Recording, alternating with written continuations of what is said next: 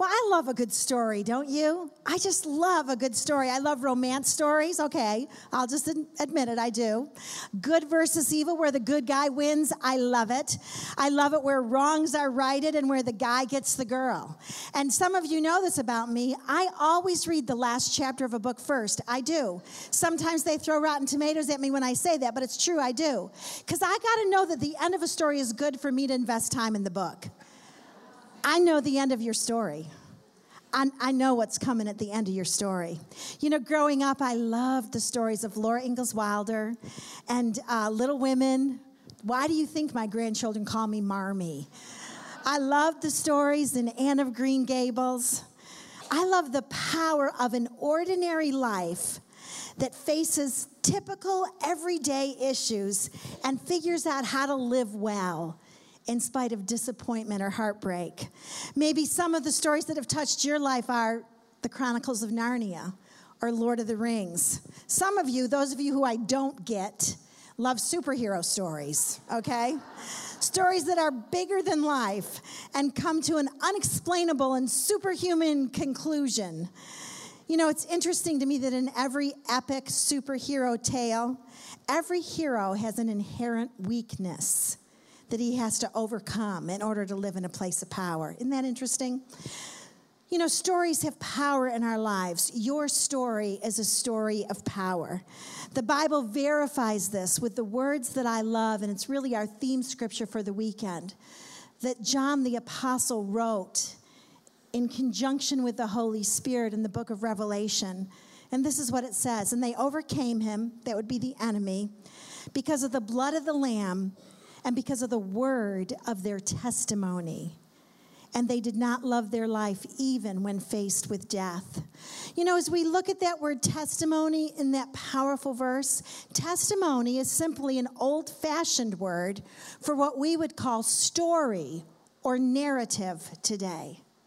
So we overcome when we tell our story, when we declare the victories that God has wrought in our life. Let me tell you what your story is. Your story is the place where your human pain has met the power of God. Amen. Your story is the moment when your human disappointment is redirected by God's destiny for your life. That's your story.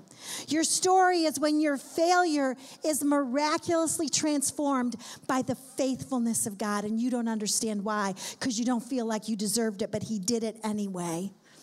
You know, even God loves the telling of a good story. If you don't believe it, read this. God loves the telling of a good story. And one of my favorite scriptures, I call it a wow scripture, is found in Romans 15 4. And it says this For whatever was written in earlier times was written for our instruction, so that through perseverance and the encouragement of the scriptures, we might have hope. So, when we study the Bible, when we study the stories in the Bible, a couple things happen. We're instructed, we're taught, we're coached how to live well. Another things that happens is we, we learn how to persevere, how to keep going when the going gets tough. We, we learn that, that people in the Bible times made it through tough stuff, and we can too, because we serve the same God. Amen? We learn how to apply our faith to our real everyday lives, and so we're encouraged. We're encouraged by the Word of God. Now, over the next two days, tonight and tomorrow, we're going to figure out exactly what it takes to live an extraordinary story because nobody's left out. Nobody is left out of, of the possibility of living an extraordinary story. I can tell you this your ability to live a great story has nothing to do with your income, zero. Your ability to live a great story has nothing to do with how much education you do or don't have. Your ability to live a great story has nothing to do with your fertility issues or your marital status. Zero. Your ability to live a great story has nothing, absolutely nothing to do with your popularity, your notoriety, or your looks. It has everything to do with your choices, your passion, and your relationship with the author of the greatest story that has ever been written. That's what it takes to live a great story is relationship with him. So, we're going to dig deeply into the context and the details and the meaning found in the Word of God. We're all here to write a story to figure it out. You've, you've come to a writer's conference this weekend. Did you know that? You thought you'd come to a women's conference, but you've come to a writer's conference because we're going to figure out how to write a great story. Now, Ideally, we don't write our stories alone, right? But we partner with the greatest story writer, the greatest author of all time. He wrote the Bible, the best selling book in all of recorded history. So, I, if I were you, I'd take his advice on a couple of your issues. If you want to live a great story, write a great story, I, would do what the Bible says if I were you. Um, tonight, on the first night of the conference, I've prepared an outline for you. Now, as an author, let me tell you this. I hate writing outlines. Hey, anybody else, any high school students or college students in the room who says, Yes, Miss Carol, I feel your pain. I hate the outline process, but it's the outline that's going to give your story form and content. So tonight I'm going to give you the outline of how to write your great story. So, number one in your outline is be a great forgiver. If you want to live a great story, sisters, you are going to have to be the best forgiver at your moment in history. Can I just tell you something? People are going to treat you the wrong way. Is that, is that news to you? Um, they're going to offend you. They're going to criticize you. They're going to abuse you. They're going to misuse you. They're going to torment you. They're going to defy you. They're going to ridicule you and they're going to alienate you. You know, I made a major mistake before I came tonight there, there was a new review up online about my new book, Guide Guard Grace. And I thought, oh, I'll read this new review. And the review started out by saying, I hated this book. and so I, Kelly, my sweet Kelly's going, oh, Carol, why did you do? Um, and she said, the reason I didn't like this book is because the author thinks that God still speaks today. And I thought, yes, I'm so glad that is your bone of contention. That makes my heart so happy. People are going to abuse you, misuse you, torment you, defy you, ridicule you, and alienate you, but don't let those people write your story. Don't allow those people power in your story writing ability. If you want to live a great story, you will decide today, I'm going to be the greatest forgiver as a human being in all of recorded history. How people treat you doesn't determine the content of your story. For a daughter of God, forgiveness is not an option, but it's a requirement. And listen, I have asked the Holy Spirit to start moving among you right now, that the Holy Spirit will remind you of people that you need to forgive. Write their names down and forgive them. Let it go. For a daughter of God, forgiveness is not an option, but it's a joyful, liberating, fulfilling assignment that we're called to be Jesus in the flesh and to forgive the world that treats us wrong. Okay, now I'm going to give you a spoiler to your story. You ready for your spoiler? Not everybody you know is going to be kind or understanding. Not everybody is going to get you. Not everyone in your family is going to be kind or understanding. Not everybody in your family is going to get you. Not everyone at work is going to be kind or understanding. Not every politician is going to be kind or understanding. Not every person who works in the media is going to be kind and understanding. But knowing that, there is no excuse for the people of God not to forgive. None. Zero. There's no excuse. Forgiving people who have seriously wounded you turns your sto- story from a tragedy into a triumph. It turns it from a nothingness into a bestseller. Your one choice to forgive someone who's wronged you. You know, we serve a father who sent his only son so we could be forgiven. And as his children today, we are in the family business. And the business that we serve in is the business called forgiveness. We're on the payroll. And that's our job description. So, my advice for you in this first part of the outline is I'm going to tell you what to do. Forgive everyone all the time. Everyone all the time. You know, Peter, Peter is my favorite disciple. Whenever I say that, I always feel like I need to say, sorry, John, but I just love Peter. Um, Peter was the outspoken one, the opinionated one. He was the one who rebuked the Lord one day and went about cutting off people's ears. Now, I can tell you by all that, Peter had a problem with forgiveness. He had a problem with forgiveness. He, he was going to make things right. He, he was going to get vengeance. And he came up to the Lord one day. It's recorded in Matthew 18 21 and 22.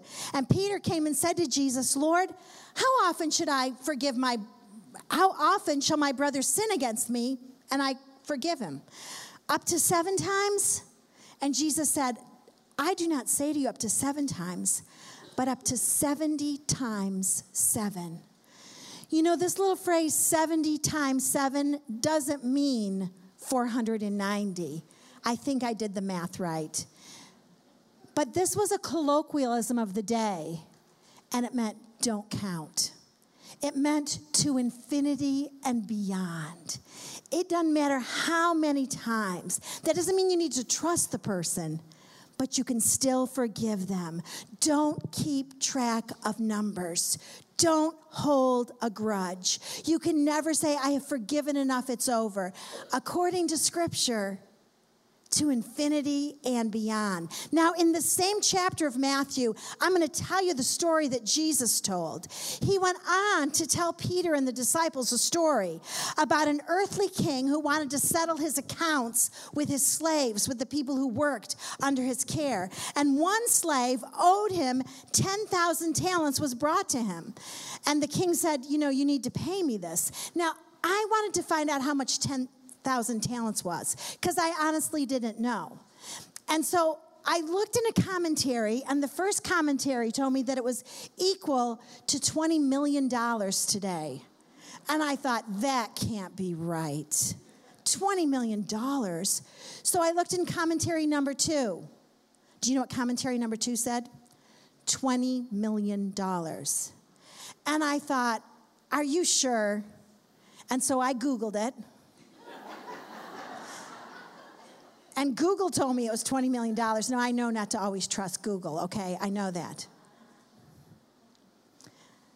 But I called one of my friends who's rather an expert on the book of Matthew, and I said, Hey, tell me how much 10,000 talents would be equal to today. And he said, Oh, it would be about $20 million, give or take.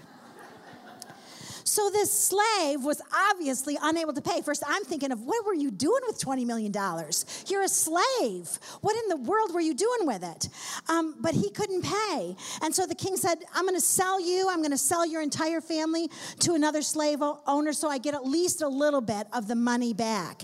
And the slave fell on the ground in front of the king and he said, Please don't sell me. Please forgive me. Be patient with me. I'll do my best to repay you you know, he was willing to repay, he just didn't have the income to do it. Um, and so the king felt compassion and he released him and he forgave him the debt. He said, That's okay. I, I, I forgive you. It, it's fine. Go ahead. But the story doesn't end here. I hope you'll go home and read the rest of the story in Matthew 18. This forgiven slave who had been forgiven in today's economy $20 million his wife must have had some mighty fine clothes, is all I'm saying. This forgiven slave went out and found someone who owed him some money and said, Pay me back right now. Well, the amount of money that this person owed him was about 20 bucks in today's economy. And this person begged for forgiveness and said, Please. But the one who had been forgiven the $20 million debt said, No, I'm not going to forgive you. And he threw him into debtor's prison. This was appalling. It was unthinkable. It was cruelty at its finest. Well, someone was watching. His friends were watching. And the friends went and told the king, You're not going to believe what happened. You know that guy that you forgave the, the $20 million debt to?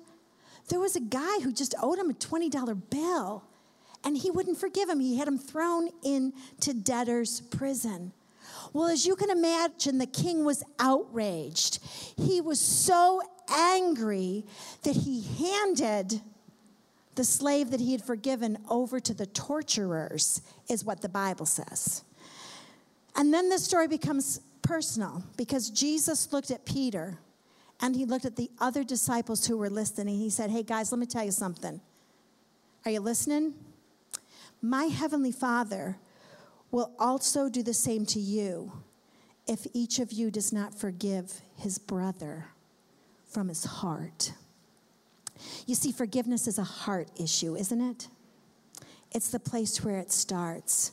So, sisters, if you want to live a life free from torture, forgive freely. Don't count the cost. Forgive extravagantly. Forgive people who don't deserve it. That's the thing about forgiveness. Nobody deserves it.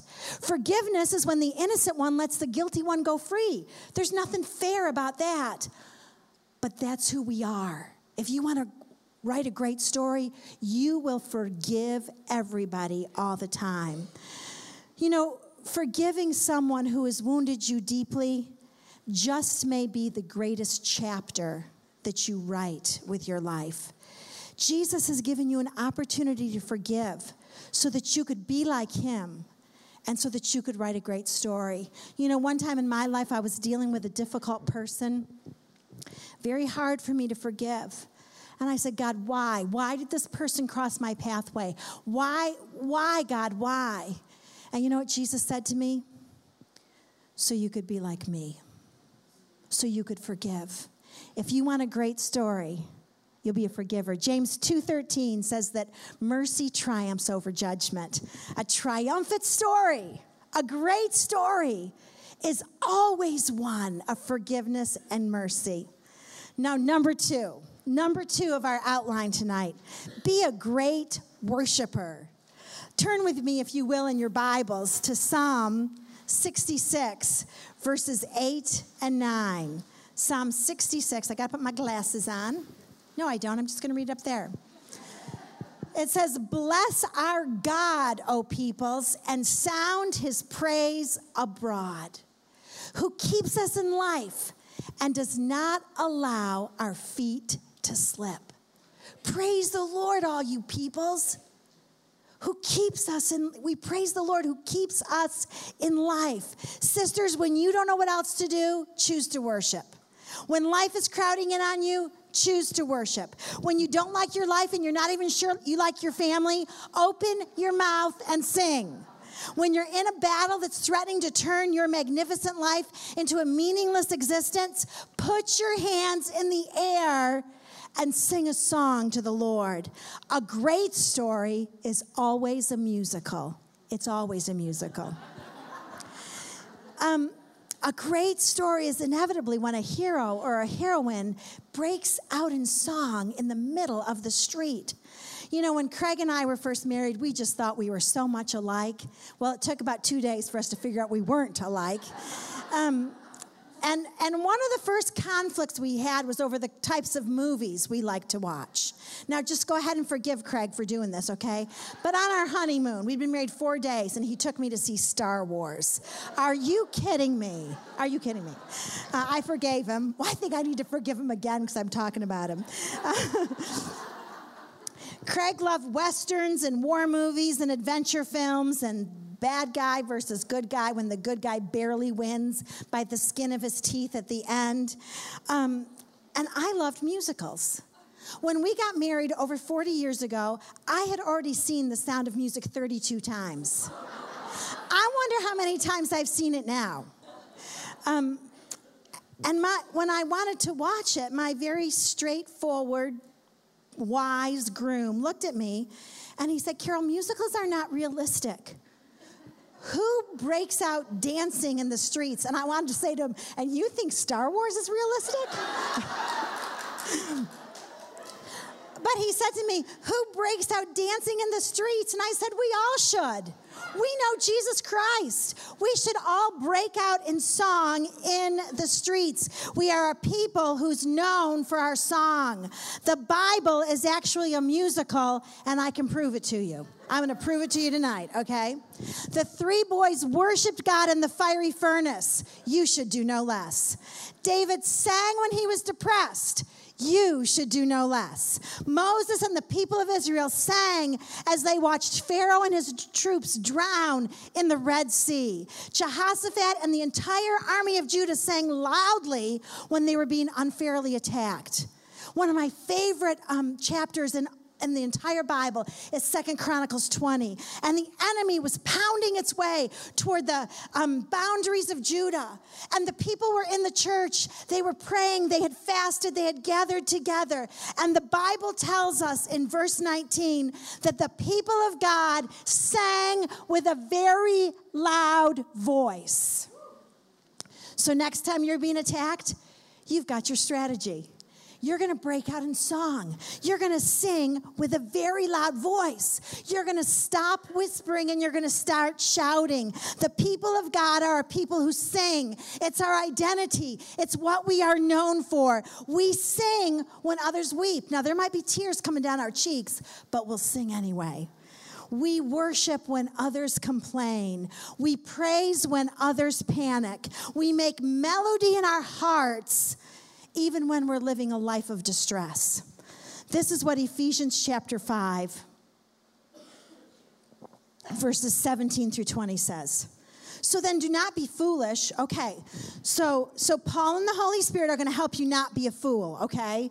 They're, they're going to help you live a wise life. And Paul and the Holy Spirit say, now don't be foolish. Let me tell you what the will of God is. How many of you have wondered, God, what is your will for my life? Well, you're about to find it in Ephesians chapter 5. It's right here, it's in the Bible. So then don't be foolish, but understand what the will of God is. This is going to be good. We're, we're, not going to be foolish, we're going to be wise, and we're going to know what God's will is for our life. Don't get drunk with wine, for that's dissipation, but be filled with the Spirit speaking to one another in psalms and hymns and spiritual songs, singing and making melody with your heart to the Lord, always giving thanks for all things in the name of our Lord Jesus Christ to God, even the Father. You know, this is a determinant that every believer needs to make at the very worst moment in life. Will I sing or not? Um, when I was in college as a freshman, there was a girl who was a senior, and everybody knew her. She was beautiful. She was a singer. She was engaged to like the best looking guy on campus. And we knew they were called to the ministry, and, you know, everybody just wanted to be like her. Her name was Susie, and, and her, her boyfriend's name was Don. And we knew they were going to get married that summer, and, and they got married at her home in, in Colorado. And um, then that, so they just been married a, a few weeks. And and that very summer, they went up to Maine to have a reception at his family home up in Maine. And, and Don had three or four brothers, and so they had this nice little wedding reception for Susie and Don, who'd been married. And the next day, the brothers decided to go mountain climbing because that's what these boys always did. And, and Susie stayed back with her mother in law and, and her sisters in law, and they were just going to have a girls' day together. And the boys went off to climb mountains. Well, what happened to Susie's groom was that he fell, he slipped, and he didn't come home. His brothers carried him. And so Susie had only been married a few weeks. And what I didn't tell you about Susie was that she was a music major and was known for her gorgeous voice. And that night, as all the neighbors and all the church people came to visit this family in deep and horrific grief, grief, the windows were open because it was a hot summer day. And do you know what the people heard? They heard Susie singing because she believed the scripture, because she knew that her story was meant to be a musical and she sang all the great hymns of the faith. Now, I'm not saying she didn't cry, okay? But I'm saying at her worst moment, she sang. 1 Peter chapter 1 verses 6 through 8. In this you greatly rejoice. Now, I don't know if you believe in writing in your Bibles or not. I do. But if you believe in writing in your Bibles, I want you to circle that phrase, greatly rejoice. Even though now, for a little while, if necessary, you have been distressed by various trials, so that the proof of your faith, being more precious than gold, which is perishable, even though tested by fire, may be found to result in praise and glory and honor at the revelation of Jesus Christ. And though you have not seen him, you love him. And though you do not see him now, but believe in him, you greatly rejoice with joy inexpressible and full of glory. Ladies, let me tell you something.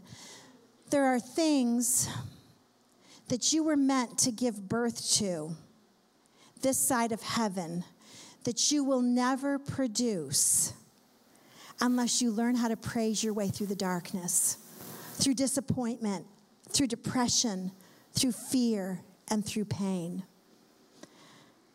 This is what it says in Psalm 87, verses 5 through 7.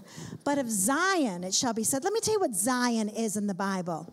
In the Old Testament, especially in Psalms and the book of Isaiah, when Zion is referenced, it means it's a place of high praise. It's a place where the priests would go to worship the Lord. And you know, according to the New Testament, we are the priests. Amen? And so Zion is our place of praise. It's that intimate spot where we go to worship the Lord, where it's me and Jesus, and I'm just singing my heart out to him. And Psalm 87 5 says, But of Zion it shall be said. Have you built a Zion in your life? Have you given a place in your life for praise and worship where it's just you and Jesus and you're singing your little heart out to Him? But of Zion it shall be said, This one and that one were born in her. And the Most High Himself will establish her. The Lord will count when He registers the people. This one was born there. Then those who sing as well and those who play the flute shall say, All of my springs of joy are in you, Zion. I believe that the Lord is taking a census of people who are worshiping.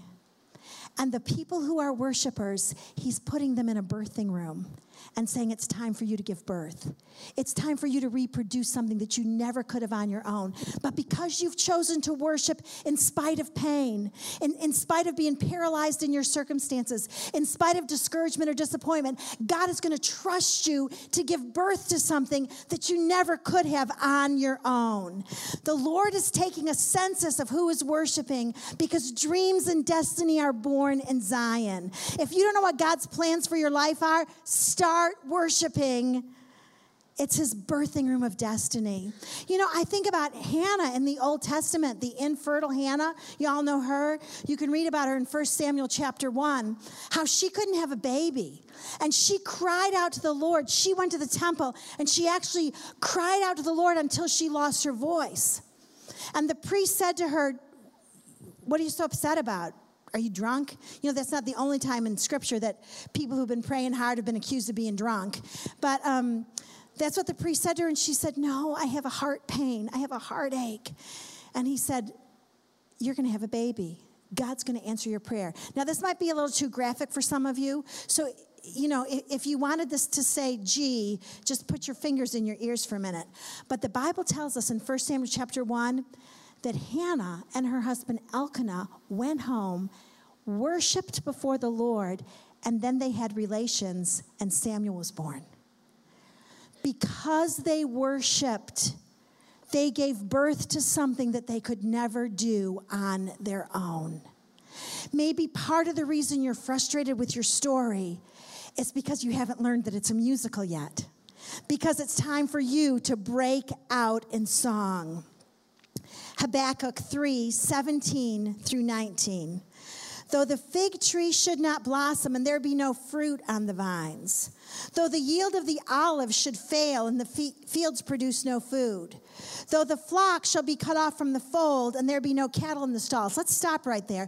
That's, that's the portion of scripture that in your 21st century Western mind, you just might glance right over and think, yeah, that's got nothing to do with me. Oh, it's got everything to do with you because this verse is talking about human disappointment. It's talking about when you don't like your circumstances, what are you supposed to do?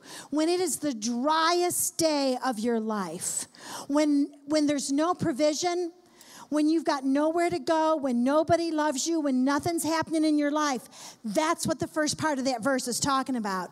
And then the Holy Spirit goes on to say, at that moment in your life, when you don't like your life, when nothing's happening, when there's no provision, when you don't know what to do next because everything has dried up, yet I will exalt in the Lord.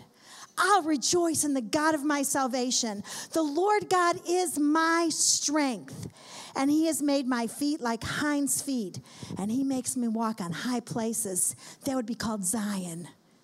When you worship the Lord, He's going to take you and give you a different perspective over your situation. Sisters, let me tell you something. The greatest time to praise the Lord is when you've had the very worst week of your life. That's your cue.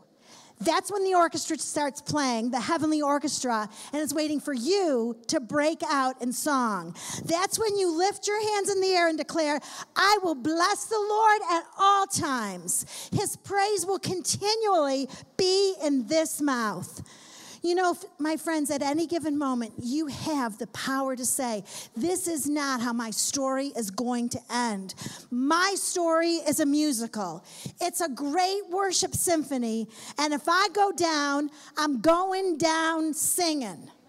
But let me tell you something. The truth is this worship makes you unsinkable, so you're not going down. You're staying up, you're staying afloat. Your cue to worship is when you have just lived the worst week of your life.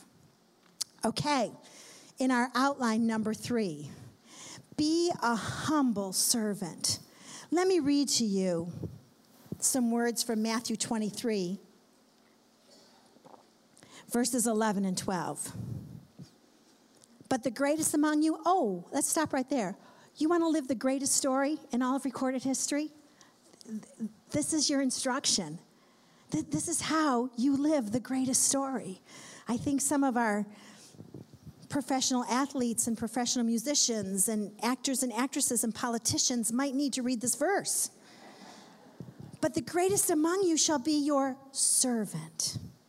Whoever exalts himself shall be humbled, and whoever humbles himself shall be exalted. You see, you are actually not the main character in your own story. Hate to tell you that, but you're not. You actually only have a supporting role in the story that you have been given to live. You're here to serve. You're here to make others' lives easier. You're here to become less and less and less as you go through every historical day of your life. You know, we live in a me first society I, me, mine. I need me time, self awareness, self improvement, self esteem. I don't see that in the Bible. If you want to be great, if you want to live a truly great story, you'll serve others. Mark chapter 10. Calling them to himself, Jesus said to the disciples, You know that those who are recognized as rulers of the Gentiles lord it over them, and their great men exercise authority over them. But it's not my plan for you. If you want to be part of this kingdom, if you want to do life the way I've called you to do it, I'm going to coach you to do it a different way. Whoever wishes to live the greatest story among you shall be your servant. And whoever wishes to be first among you shall be the slave of all. For even the Son of Man did not come to be served, but to serve and to give his life. That's why I think mothers are such great people because that's all they do is just give their lives day after day after day cup after cup after cup of cold water in Jesus name. You know, Jesus came to serve and that's actually what made him such a great leader. He didn't come to lord it over us. He didn't come to demand. He didn't come to to be served. He came to serve. My goodness. He was born in a stable with cows and sheep dung and mice running around. Um, what are your expectations of others? Let me ask you that. Do you expect others to serve you, or are you the first one to serve? Um, this is especially true in marriage. Those of you who are married, if you want to write a great story in your marriage, you'll be a great servant and you'll be a great forgiver. And when your husband makes you watch Star Wars, you'll do it. John 3:30 says, "He must increase and I must decrease." Those may be the seven most important words in your life story. If we could just narrow your life story down to one theme, it might be those seven words. He must increase and I must decrease. Less of me and more of him. Actually, none of me and all of him. So, why do you have money? Well, that would be to serve the kingdom. Why do you have talents? Well, that would be to serve the church. Why do you have anything? Well, that would be to make hell smaller and heaven bigger. That's why we're here. Now, this spring, the Lord has touched me deeply through a story in the New Testament. It's through the story of Joseph Arimathea, who played a very minor role in the Gospels, but he's mentioned in all four Gospels. And I'm going to read it to you tonight from his mention in Matthew chapter 27. Arimathea was a very obscure village, um, about 20 miles away from Jerusalem. And Joseph was a rich man. He was actually famous in the region. He was a man of prestige. He had tremendous resources. And Mark, the Gospel of Mark tells us that Joseph was actually a religious leader of the day. He was a member of the council. He was a man of influence, and apparently he had become a disciple of Jesus Christ. Somehow he had been confronted with the story and the truth of Jesus, and he had come to love him. And as Jesus lay dying on the cross, everybody else had left. You know, Jesus' disciples were in hiding, they, they were gone. But Joseph of Arimathea, a minor character, he wasn't a disciple. He showed up and he did the right thing. Now, Joseph knew, Joseph of Arimathea knew that what he was about to do next, he could lose all of his prestige. He could lose all of his fame. He could lose all of his notoriety by what he was choosing to do next. But he did it anyway. So let me read to you the story in Matthew chapter 27, verse 57. And when it was evening, there came a rich man from Arimathea named Joseph, who himself had also become a disciple of Jesus. And this man went to Pilate and asked for the body of Jesus. Then Pilate ordered it to be given to him. And Joseph took the body and wrapped it in a clean linen cloth and laid it in his own new tomb, which he had hewn out in the rock. And he rolled a large stone against the entrance of the tomb, and Joseph went away. Now, you might be thinking, well, Carol, what, what does that have to do with living a great story and being a humble servant? Let, let me tell you what it has to do with that. When it came time for somebody to take care of the body of Christ, Joseph stepped up. He said, I'll do it. I'll risk everything to serve the body of Jesus Christ. He was determined to move the body of Jesus Christ from a death position to a resurrection position. And he said, I'll do it. I'll do it. One man said, I, am going to move the body of Christ from where it is to where it ought to be. Joseph of Arimathea decreased so he could serve the body of Christ. It took just one man to stand up and say, I'll take care of the body. I'll do it. I'll take care of the body. You know, in verse 58, it's interesting there, that verb. It says that this man went to Pilate and asked for the body of Jesus, but that verb actually doesn't do the, the original Greek, it, it, it, doesn't do it justice. Because what it says in the original Greek is that he begged for the body. He said, Pilate, please give it to me. I beg of you.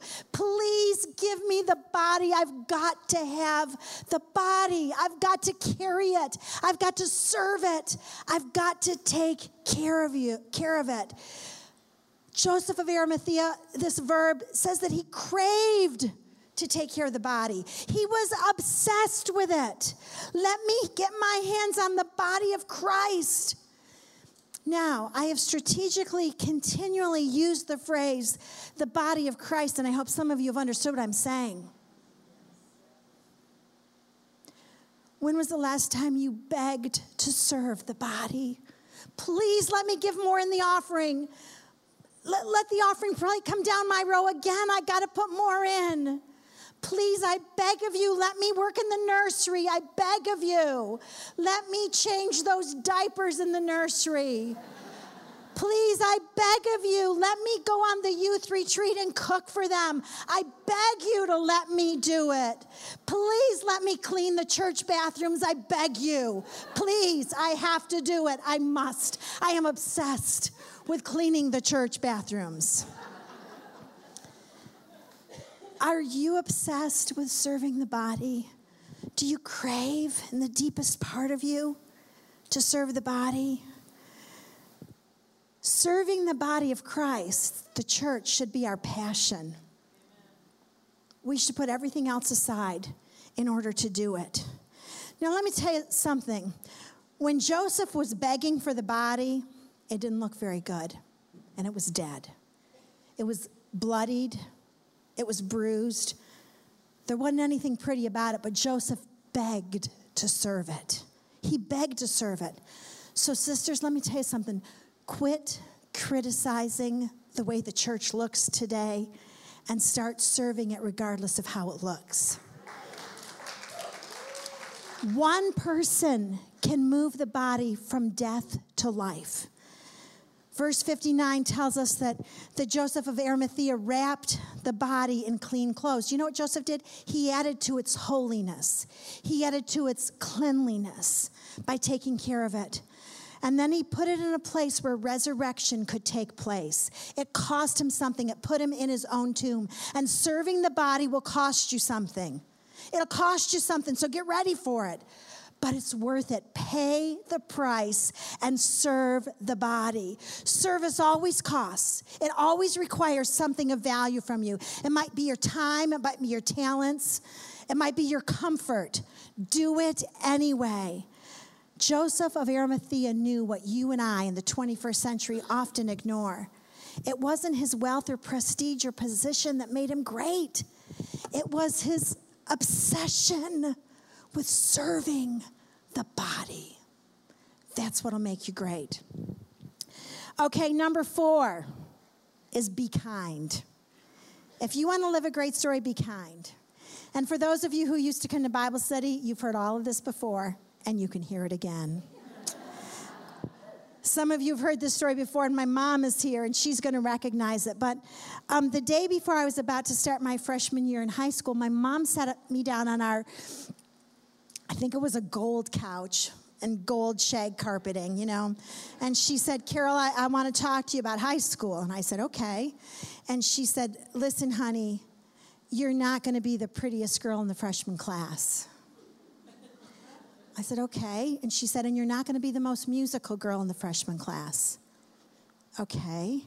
And she said, and you're not going to be the most athletic, the smartest, or the most popular.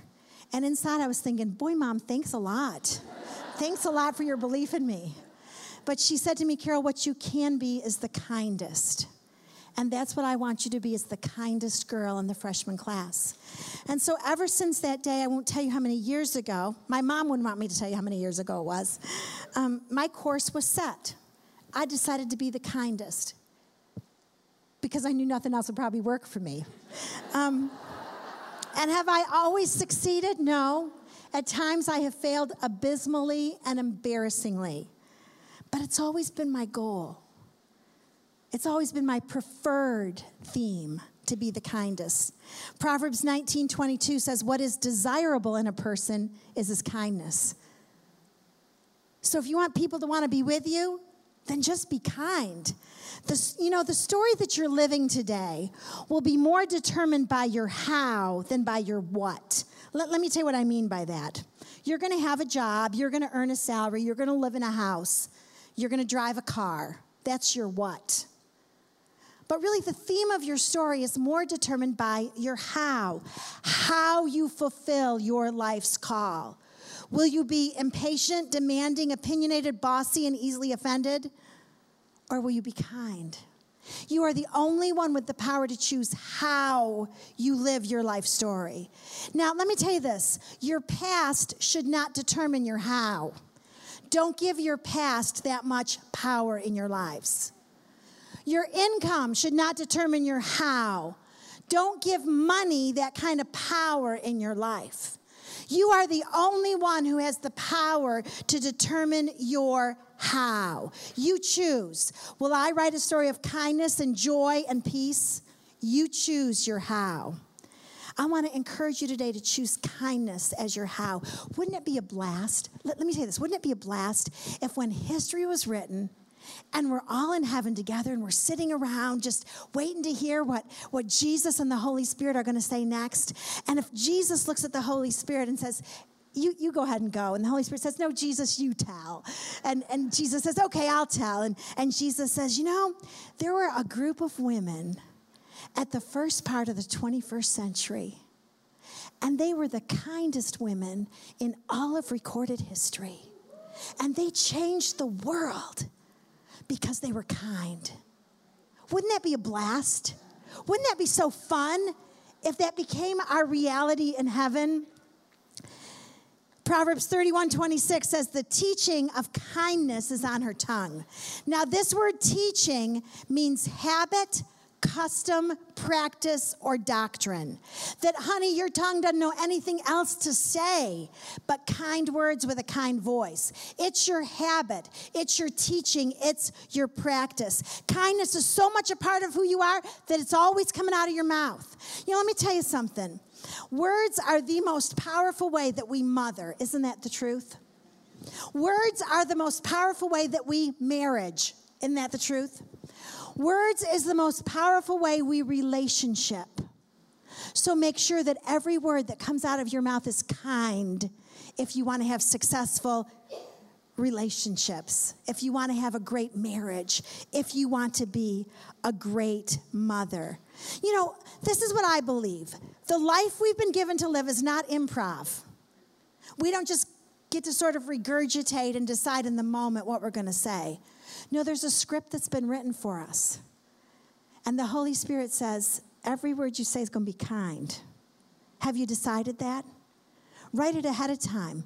So next time when it's the, to- the day in the month to pay the bills, you know you're going to be kind to your sweet husband because the teaching of kindness is on your tongue. Next time your two year old, you know, dumps the, the plant all over your new living room carpet, the teaching of kindness is on your tongue.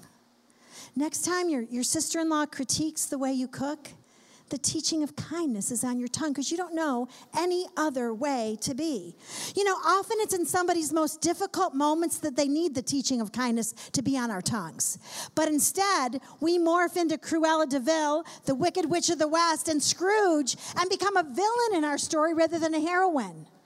But if you want to be a heroine in your story, the teaching of kindness will be on your tongue. Proverbs 3 3 says this Don't let kindness and truth leave you. Bind them about your neck, write them on the tablet of your heart. Every day, sisters, when you get up, just have a conversation with kindness and say, Kindness, you're not leaving me today. You might try to go somewhere, but you're not. You're staying with me all day long. And this is going to be the kindest day of my whole entire existence. Kindness is your how, and it's more important than your what. Colossians 3:12. So, as those who have been chosen of God, holy and beloved, put on a heart of compassion, kindness, humility, gentleness, and patience. And let me just tell you the reason I put this verse in the teaching is because there will be moments when you have to put it on, when you don't feel kind but you have to put it on anyway because you're beloved and you're holy and you're chosen of God. So you got to put on kindness and respond in a kind way. You know, in Romans, it tells us that it's the kindness of God that leads us to repentance. And if it works for God to bring people to Him, I have a feeling it'll work for you too. There might be people that you've been praying for for years in your family, in your neighborhood. Um, in, in your place of business, and maybe they're just waiting for you to be kind because kindness will draw people to repentance. Amen? Amen. Okay. Number five, we've got number five and number six. And then you're going to get to eat some chocolate in the back corner and you're going to get to spend money. So it's really better that you sit here and hear the word of God than you go. Listen, number five in your great story is to be a great giver. John chapter 12, verses 1 through 6. Jesus, therefore, six days before the Passover, came to Bethany, where Lazarus was, whom Jesus had raised from the dead. So they made him a supper there, and Martha was serving. But Lazarus was one of those reclining at the table with him. Are you kidding? Don't just. Lazarus had been dead. He was in the grave like three days, and now he's sitting around having supper with them. This is an incredible moment. This is historical. And Mary took a pound of very costly perfume of pure nard and anointed the feet of Jesus and wiped his feet with her hair. And the house was filled with the fragrance of the perfume. But Judas Iscariot, one of his disciples, who needed to hear this teaching because he wasn't very kind, who was intending to betray Jesus, said, Why was this perfume not sold for 300 denarii and given to poor people? Now, he said this not because he was concerned about the poor, but because he was a thief. And as he had the money box, he used to pilfer what was put into it. So I have two questions for you tonight, just for you to ponder. Why did Mary give such an extravagant gift? And why did Ju- Judas get so upset? Aren't those the two questions that this story poses? Um, we see two hearts in this story a generous heart and a selfish heart. Um, the enemy of generosity is selfishness. And as I was studying for this teaching, it came to me, might be simple to you, but being an author, I thought it was interesting. Generous starts with G, and God is generous. Selfishness starts with S, and Satan is selfish. Isn't that interesting? Just a little tidbit for you to chew on. You know, let me tell you this we're all born selfish, but we're born again generous. Did you hear that? We're all born selfish, but we're born again generous. You were made to be like the Father, and He is generous. Did you ever notice how one of a child's first word is mine? Because they're born selfish. My, my little nephew, Adam, who's now 40 years old and has his doctorate in the book of Luke, go figure that one. When he was two years old, he just didn't say mine. He said mine, not yours. Mine, not yours. And his dad said if he ever had a boat, he was going to name it mine, not yours. Um, Judas said someone else should be giving, but he didn't really care about the poor. Jesus, isn't this interesting? Jesus had given Judas the money box. Why would Jesus do that? Because Jesus knows everything. And Jesus knew Judas' heart. Why would Jesus give Judas the money box? I think it was a test. It, it wasn't a test for Judas to fail, but it, it was an opportunity for Judas to succeed, to be generous, and to be unselfish. And you know what? I think God gives us tests as well to see if we're generous or unselfish. I, I think He does. He doesn't tempt us, but He tests us. You know, one of the things I read in studying for this is that David gave $21 billion to the temple in today's economy. The widow gave two mites, less than a penny in today's economy. It was all that she had. And in this story, Mary, what she gave was equal to about a year's wage. Can you imagine next time the offering plate comes down the aisle for you to put in a check for $65,000? Can you imagine that? That's what Mary did that night. And that's what Judas was so upset about. Mary not only gave it, she poured it on somebody's stinky feet. A year's wages. A year's wages. Let me ask you a question, my friends. Could you ever give a gift to God that would impress Him? I think you can. I, I think you can. Um, could, could we give a gift to the one that paves his streets with gold? Like to God, gold is just asphalt. That's all gold is to God. It's just paving material. Could we as human beings ever give him a gift that would impress him? This is what Second Corinthians chapter 8 verses 3 through 5 says. For I testify that according to their ability and beyond their ability, they gave of their own accord begging us with much urging for the favor of participation and the support of the saints. They said, Please, let us give some more. We haven't given enough. Let us give some more. Please let us participate. And this, not as we as expected, but they first gave themselves to the Lord and to us by the will of God. So this is the, this is the scenario. This is the order of things. When you first give yourself to the Lord, you give him all that you have and all that you are. You give him your heart. And you ask Jesus to come in. And then after that, you're born again generous. You're born again generous. If you want to live a great story, be a great giver. Mark tells us about this same woman. Truly I say to you, wherever the gospel is preached in the whole world, what this woman has done will be spoken of in memory of her. I think she lived a great story. I think she lived a memorable story. She gave out of gratitude. She was so grateful because Jesus had, had, raised Lazarus from the dead. And she was so excited that her brother had come back to life that she just gave and gave and gave to the Lord. Well, let me tell you something, sisters. You have been raised from the dead too. You've got something to be grateful about. You could never outgive the Lord. But I'm going to try. How about you? How about you? If you want to live a great life, live a life of trying to out, outgive God. And finally, our last point for tonight, and then I'm going to go let you spend money and eat chocolate. Did you know that they made over 1,500 pieces of dessert for you? I know, right? So listen, don't push people out of the way. That is not a great story. That's selfish, and we know whose name starts with the letter S. Selfish. Okay. Let other people go first. There's plenty for everybody. Number six, embrace a great passion.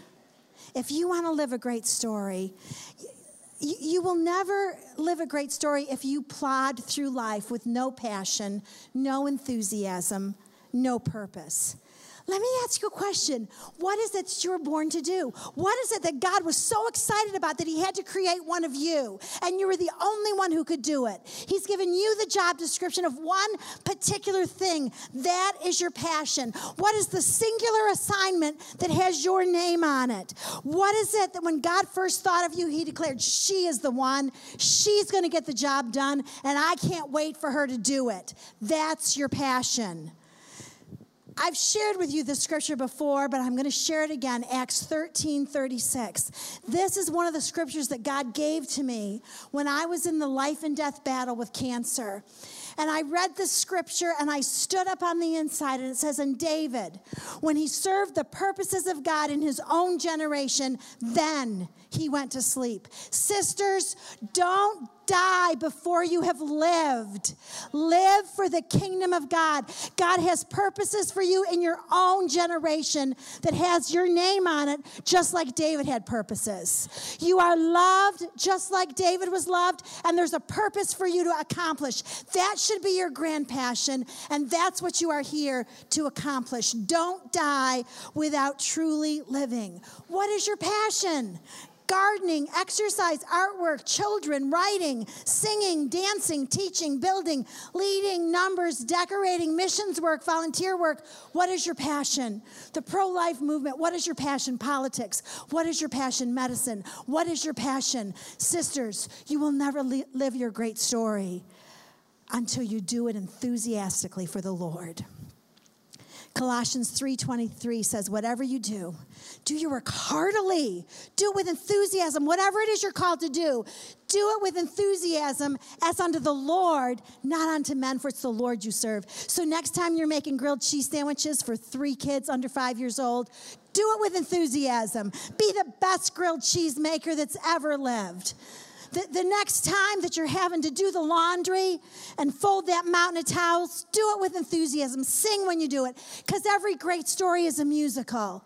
Whatever you do, do with enthusiasm. You know, Paul said in Acts 20, 24, he was, he was telling about all the things that had been prophesied over him, all the horrible things that were going to take place in his life, because he knew that he was bound to be tortured for the cause of Christ. And in the King James Version, after Paul makes the list of all the things that might happen to him, he says, But none of these things move me.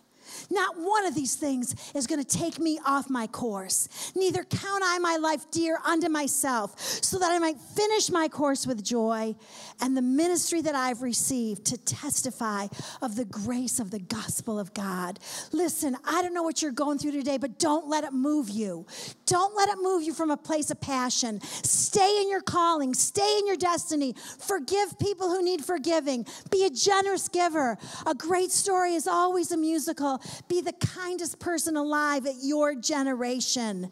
That's your outline for living a great story.